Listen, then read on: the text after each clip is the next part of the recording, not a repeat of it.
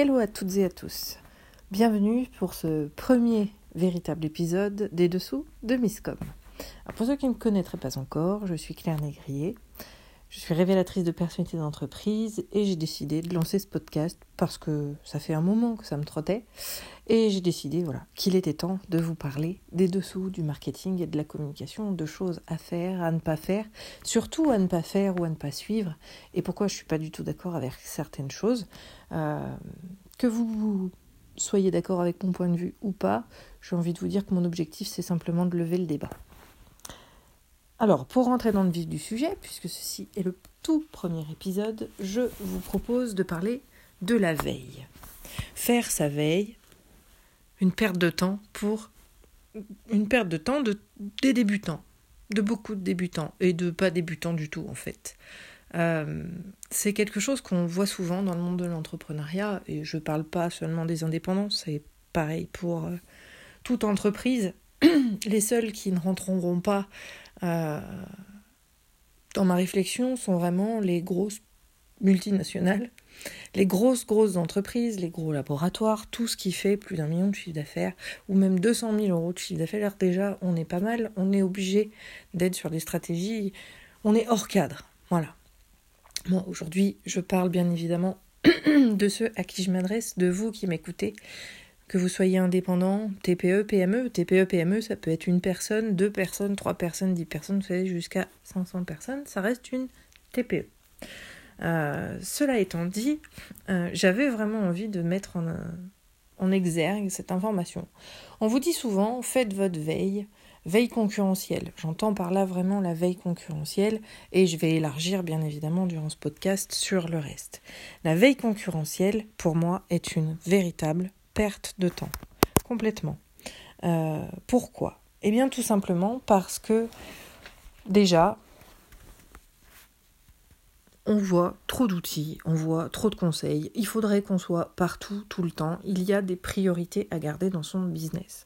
Et ça, c'est quelque chose de très, très important. On n'a pas le temps de se mettre dans trop de choses, parce que si on se disperse trop, on est beaucoup moins efficace, beaucoup moins pertinent. Et encore une fois, on ralentit justement sa croissance et sa nouvelle croissance, puisque souvent, on est dans le démarrage. Et travailler sur ce que font les concurrents est une véritable perte de temps et de productivité. Autre raison pour laquelle je déteste cette histoire de veille, et je la trouve pas du tout pertinente, c'est que finalement quand on fait de la veille concurrentielle, encore une fois je reviens bien sur ce terme-là, c'est important, je parle là de la veille vis-à-vis des concurrents, qu'on pourrait aussi trouver sous le terme de benchmarking ou de benchmarketing, qui est l'idée d'étudier finalement les stratégies des acteurs de son marché. Finalement, faire ça, c'est se retrouver au milieu de tous les autres. Donc au final, vous êtes un entrant sur un marché ou sur une niche de marché, et au final, vous n'avez aucune différenciation, vous allez chercher à ressembler à tout le monde. Et ça, pour moi, c'est déjà quelque chose, c'est déjà vous tirer une balle dans le pied, parce que si vous faites comme tout le monde, vous n'êtes pas intéressant. Les clients sont déjà ces gens-là. Avoir un monsieur Dupont avec un autre monsieur Dupont qui fait du monsieur Dupont, il n'a aucun intérêt, c'est juste un acteur de plus, et ce qui fait que, encore une fois, l'idée c'est vraiment de la rentabilité et de l'objectivité, c'est-à-dire de viser son objectif et de l'atteindre le plus rapidement possible. Si vous vendez exactement les mêmes chaussettes que le voisin, qu'est-ce qui va faire la différence et pourquoi les gens viendraient chez vous alors qu'ils viennent déjà chez lui ? Donc, vous n'allez pas vous différencier et c'est quelque chose qui va vous être fatal si c'est dès le départ. Le dernier point négatif que j'ai envie de mettre en avant sur ce sujet-là, c'est le manque de crédibilité. Le manque de crédibilité, ce que je veux dire par là, c'est que quand justement on fait trop de veille concurrentielle dans son domaine d'activité, le point négatif de ça, c'est qu'on a tendance, et je l'ai déjà dit juste un petit peu avant, on a tendance à vouloir faire la même chose ou de la même manière. On va se retrouver avec un produit identique, un service identique, ou présenté de la même manière, et en fin de compte, la crédibilité ne se développe pas. Comment croire en un produit qui est une simple réplique ou une reproduction, ou en tout cas un copiage de quelque chose qui existe déjà, où il y a un marché ? Alors bien évidemment, rien n'est jamais tout noir ou tout blanc, quand on a des marchés qui sont énormes et où finalement il y a peu d'acteurs, c'est-à-dire où il y a une forte demande et peu d'offres. On va pouvoir venir se positionner en tant que concurrent avec quelque chose de linéaire qui va être sur un produit identique et à tarif identique. Ça, c'est sur des nouveaux marchés. Mais aujourd'hui, il y a beaucoup de marchés, il y a beaucoup de choses qui se font.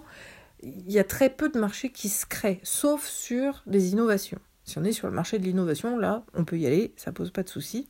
Par contre, dès lors qu'on est sur un marché, je prends mon métier, le communication, le marketing, vous prenez les produits, par exemple, le marché de l'immobilier, le marché du e-commerce, quel que soit d'ailleurs les produits vendus, on est ici sur des niches de marché qui sont déjà largement saturées. Et donc, si on regarde notamment les tabloïds marketing, pour le coup, parce que le marketing, c'est réellement les analyses en amont d'un marché, etc., et tout l'environnement d'une entreprise, c'est ce qu'on va retrouver sur des marchés qu'on va appeler avec des produits vache à lait. Et en fait, c'est le début du déclin du marché.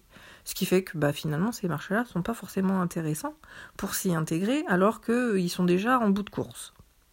Donc finalement, le manque de crédibilité va aussi vous porter préjudice parce que vous allez avoir trop regardé vos concurrents.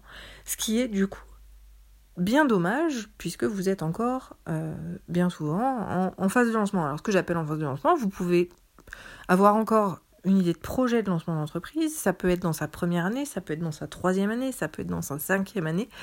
Pour moi, on est toujours en lancement. Si on n'est pas à 6-8 ans d'existence, on a toujours cette phase-là où on est en recherche, où on est en amont, on n'a pas encore une clientèle qui est fidèle et qui va être très très présente avec quelque chose de vraiment concret. Donc là, vraiment, je vous invite à lâcher cette histoire de veille concurrentielle et à la limite de miser sur une autre veille, sur la veille d'autres facteurs. Ces facteurs-là, on va pouvoir faire de la veille, ce que j'appellerais intelligente.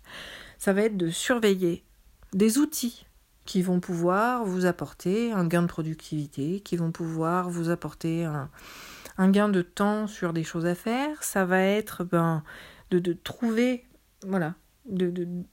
des nouveaux outils qui vont venir vous aider dans votre entreprise pour gagner du temps, pour gagner en productivité, pour gagner en qualité, peu importe.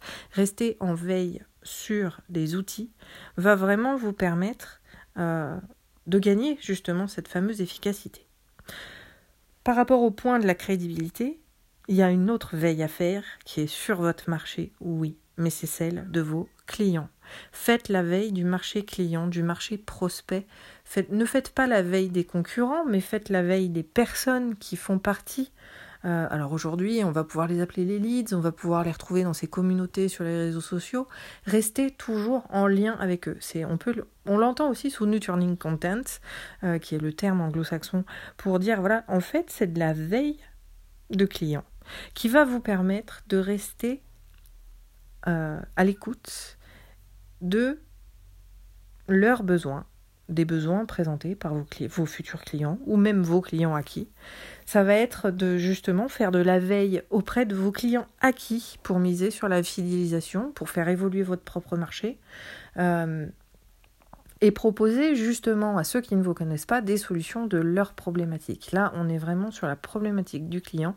Ça va être très très pertinent parce que qui dit un besoin identifié dit une solution personnalisée. Et la solution personnalisée, c'est ça qui va faire la différence. Et surtout, faites la veille de vous-même. Ce que vous ressentez, ce que vous vivez, ce que vous avez envie de faire, c'est toujours beaucoup plus facile de communiquer. Je reste bien évidemment dans ma partie de communiquer sur quelque chose qu'on a envie de faire, ce qui nous porte à cœur, qui nous porte même au-delà du cœur, et qui va retranscrire justement cette volonté-là. Et c'est pas que du business qu'il y a derrière, il y a une réelle volonté humaine, et il y a de l'affectif, il y a des sentiments humains qui sont derrière, et dans une communication, dans un lancement sur un projet, un produit ou un service qui vient de votre cœur, ce sera toujours beaucoup plus efficace et rentable parce que les gens vont le ressentir, dans vos différentes communications vont le ressentir au fil de ce que vous allez leur montrer et seront forcément bien mieux convaincus de ce que vous pouvez leur apporter. Donc voilà, pour moi, clairement, la veille, c'est une véritable perte de temps. Elle ne doit pas faire partie de vos priorités en tant que démarrant une entreprise. Comme je dis, le démarrage, ça peut être encore qu'à l'état de projet. Jusqu'à 5-6 ans d'existence, vous êtes encore démarrant sur un marché. Et pour moi, voilà, vous n'avez pas de temps à perdre avec les concurrents. Parce que la seule chose qui fait votre différence, c'est vous-même. C'est là, moi, que j'interviens justement avec mes clients, auprès de mes clients plutôt. C'est là que moi, je viens révéler leur personnalité, leurs caractéristiques entrepreneuriales qui sont les leurs. Et c'est pas celle du voisin, et c'est pas celle du concurrent. Voir le concurrent est un non-sens finalement à partir du moment où on est notre entreprise et qui nous sommes. Où nous avons nos compétences, nos qualités, nos forces, et que ce sont celles-ci qu'on exploite, et c'est notre cœur qui va diriger le tout. Au final, avoir cette authenticité-là va vous permettre justement de faire la différence. Et à partir du moment où on a compris ça, finalement les concurrents n'en sont plus, parce que les gens ne viennent pas pour nos produits, nos services ou notre prix, mais viennent bien pour vous, et donc pour nous-mêmes. Et à partir de là, il n'y a plus besoin de regarder quoi que ce soit, il y a juste à être à l'écoute de nos clients, de nos clients et de nos prospects et de notre communauté, et on va créer du lien avec eux. Aujourd'hui, c'est la seule chose qui prime, c'est la chose qui est primordiale dans votre business, ça va être de créer du lien avec vos communautés et de vous créer des communautés. Ceci sera un autre épisode. Si vous avez des remarques, n'hésitez pas. Normalement, vous avez la possibilité dans le podcast de me laisser des clips vocaux. Justement, si vous avez des questions, si vous avez des remarques, je serais ravie de les prendre en compte. Et bien sûr, de vous proposer, pourquoi pas, de nouveaux sujets qui vont venir approfondir un petit peu ce sujet. Donc surtout, lâchez la veille. Ne regardez pas vos concurrents. De toute façon, ce qu'ils font vont attirer des clients. Si vous faites la même chose, ça n'attirera pas ces clients puisqu'ils ont déjà d'autres acteurs qui sont déjà là depuis longtemps. Faites quelque chose qui vous ressemble à vous, puisque c'est l'affectif que vous allez développer auprès de votre audience qui va créer le lien avec eux et qui vont faire qu'ils vont être vos clients. Aucunement besoin de regarder chez le voisin. Sur ce, je vous souhaite une très bonne soirée ou une très bonne journée, tout dépend à quelle heure vous écoutez ce numéro. Et je vous dis à la semaine prochaine. Ciao.